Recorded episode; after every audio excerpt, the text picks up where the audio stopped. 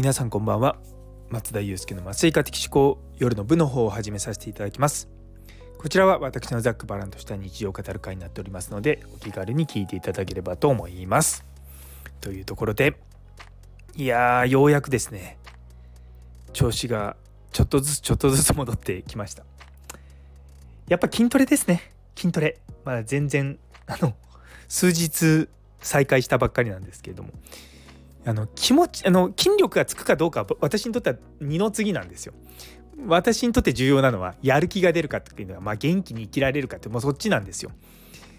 でもやっぱりこうまあ欧米人がねもう隙間を見つけては筋トレしてるんですよ。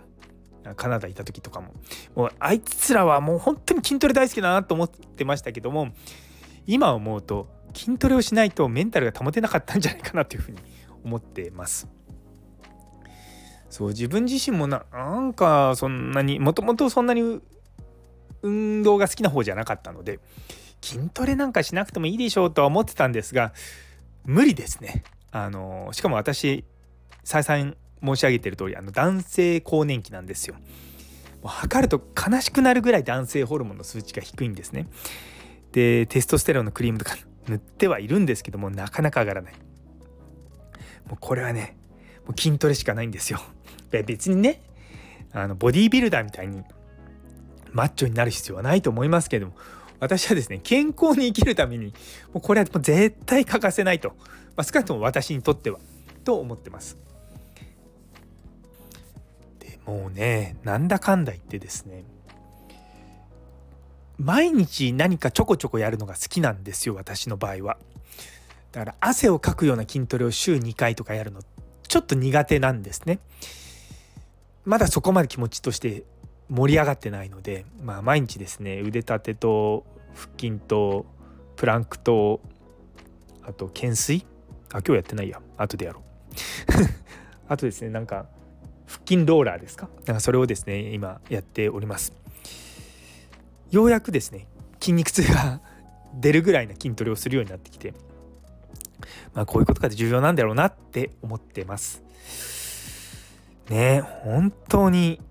男性更年期なんかもっともっといいやり方ないのかなと思いながらも僕が今こう若い人たちに伝えてるのは筋トレをしろ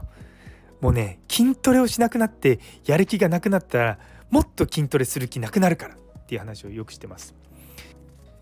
でまあ男性更年期一般的なことを言いますとやっぱり筋肉の量がないだけじゃなくてあのストレスとかで私の場合今やっぱ当直をするんですよ。で夜働いたりでまたあんまり休まずに昼働いたりとかそういうのあまり良くないんですよね。そもそもこういった夜勤とかある仕事っていうのは男性の場合だと前立腺がんになりやすいっていうのはもうこれデータが出てるんですよ。なのでねその辺も気をつけながらちょっとずつねやっていかないとなと思います。なかなかねこう夜中働くのは慣れないんですよね。未だに。未だになれません。もう20年ぐらいこの仕事やってますけど。そう。で日勤夜勤の仕事の時期もカナダの時はあったんですがそれだとまだいいんですよね。うん。だから若いだ30代ぐらいまではまあ24時間勤務はギリギリいけます。でもそれもギリギリです。あの別に30代だからとか20代だから24時間勤務しろなんて一言も僕は思いませんしむしろ日勤夜勤に切り替えられるんだったら全てそうしてほしいと思ってはいるんですね。でもね本当にこればっかりはもうどうしようもないですよ。だってまあ言うなればあんま病気ですよねその男性更年期。ただそれその病気自体があまり広く認知されていなくてで普段はなんかこうやってラジオを撮ったりとか普通に元気そうにしてるからあまり病気っぽく思えませんけれどもあのすごい沈む時めちゃめちゃ沈むんですよ。1日100回ぐらい生きてる意味ないんじゃないかなとか思いますもん。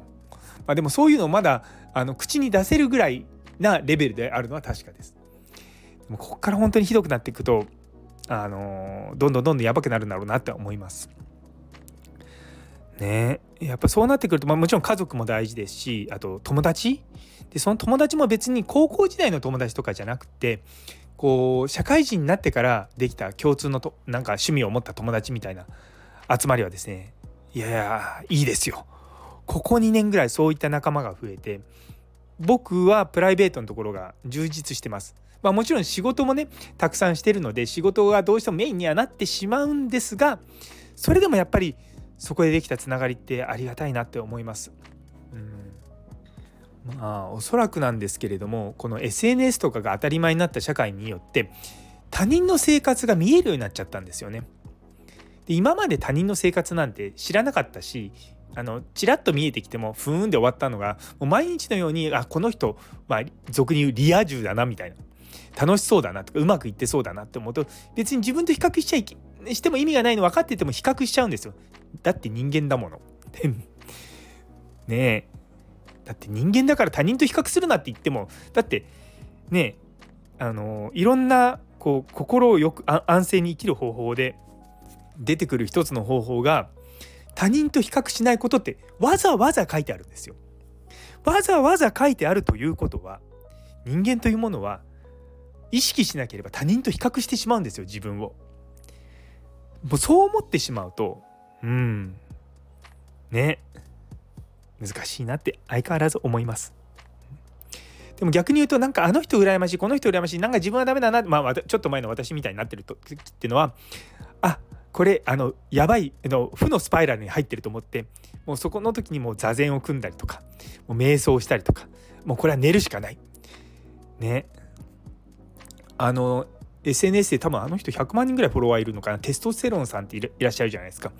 あの人が常に言うのが寝るのと筋トレ。もう本当に僕それは思います寝ると筋トレ以外ないような気がするんですよねもうだかもうあれ本当に真理だと思いますうんなのでそういうふうに思ってですね今日もまたちょっとだけこれから筋トレをして眠ろうと思います。というところで、えー、最後まで聞いてくださってありがとうございます。今日という一日が皆様にとって素敵な一日になりますように。それではまた明日。